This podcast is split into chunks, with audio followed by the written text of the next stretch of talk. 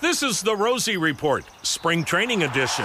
It's all you need to know about the tribe in Goodyear. Daily updates, player interviews, along with other spring training hijinks and tomfoolery. Now, here's Jim Rosenhaus. This is the Rosebud Report, blossoming from spring training. The left-hander checks the runner at first. The payoff. Swung on and smoked to center. How is this ball hammered? Gone off the batter's eye, high above the yellow line and dead center. Bobby Bradley with a prodigious two-run bomb to dead center off the batter's eye. Who knows how far that baby would have gone? And against a fellow left-hander, Bobby Bradley makes it a one-run game. Well, there it was, a big highlight from yesterday. Bobby Bradley showing off some of that outstanding power that has allowed him to be a, a premier home run hitter in the minor leagues so far, and he's trying to make his mark in the big leagues and get back up to the major leagues after making his debut a season ago. Jim Rosenhaus along with you. It is edition number seven, episode number seven of the Rosie Report Spring Training Edition. So glad you found us on the podcast chain and Glad you could uh, tune in and catch up on Thursday's activity in camp for the Cleveland Indians. They played the Dodgers at Goodyear Ballpark. The Dodgers won it by a final score of 6 to 4. Indians staging a furious rally in the late innings after falling behind 6 0.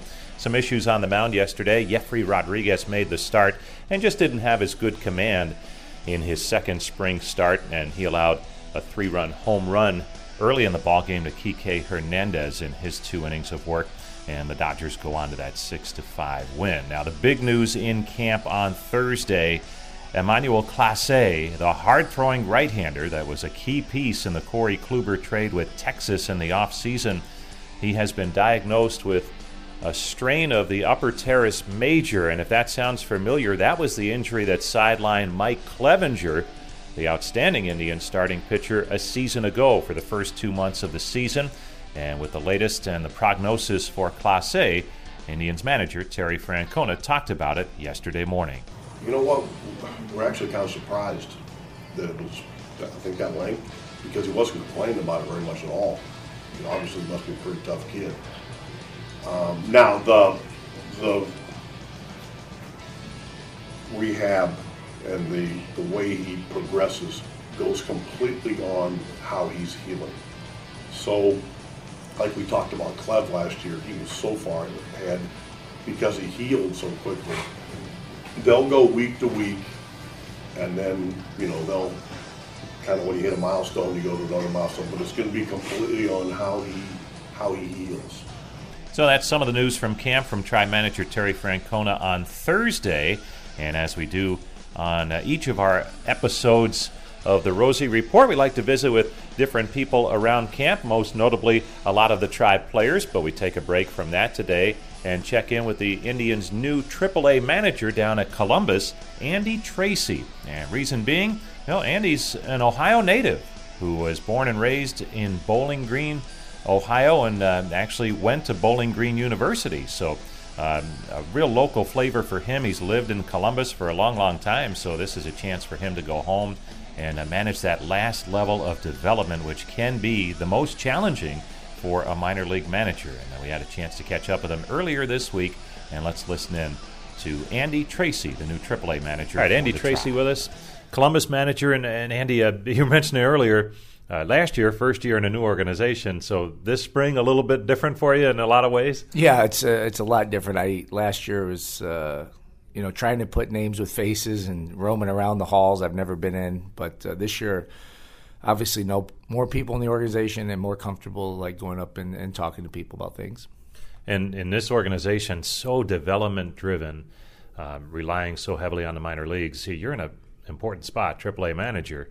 Um, when you when you go into a spring training and, and things start to develop in terms of, your roster, you, you know it's going to change a bunch.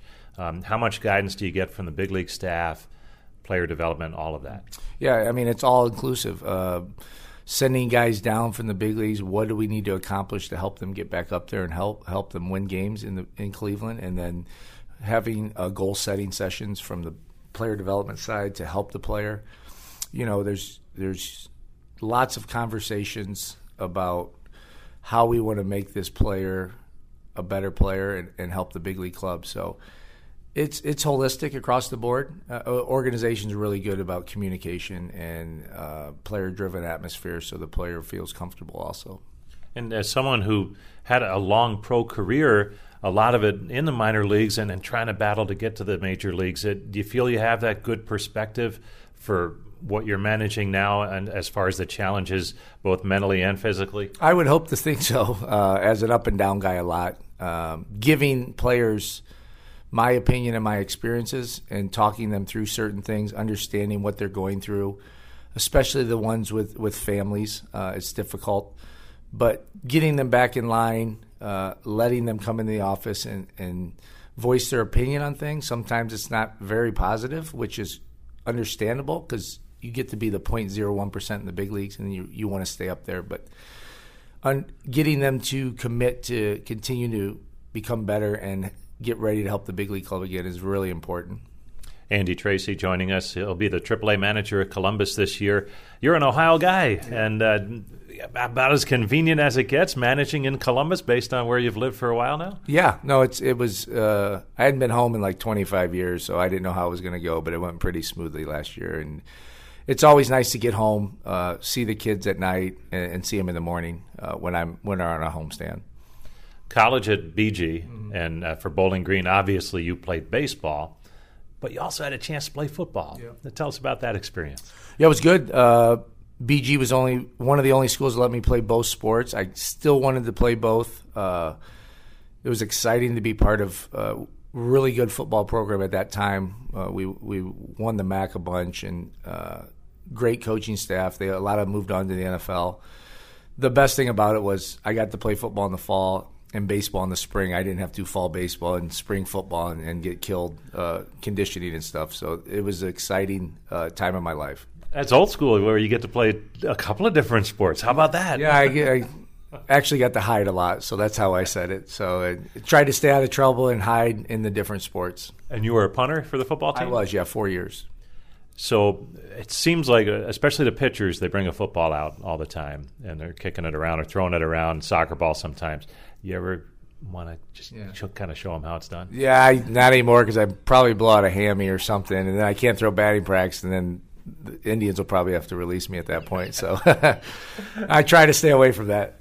And uh, you have some good uh, Northeast Ohio roots. Uh, your wife's from uh, Northeast Ohio? Yeah, she's uh, West Side. Uh, grew up in Bay Village, went to Lakewood High School. So we're up there a lot. Have tons of friends up in the Cleveland area, and you know, I'm, I'm fortunate to be working in Columbus where I live, and and for an organization that her family has uh, loved the Indians their whole life because they're Cleveland people. So it's an interesting uh, dilemma I'm going through. Good stuff, Andy. Have a good season. Thank you so much. And Andy Tracy being modest about his punting exploits, he was a punter for four seasons on the Bowling Green football team. And his last season, his senior season, he averaged uh, well in excess of 40 yards a punt and uh, did make a bowl game appearance along the way too for the Falcons. So that was a lot of fun visiting with Andy Tracy, and that'll do it with our recap of Thursday's activities. Hope you can tune in to the podcast in the future as we'll keep you up to date on spring training here in Goodyear, Arizona. This is Jim Rosenhaus with the Rosie Report. This has been the Rosie Report.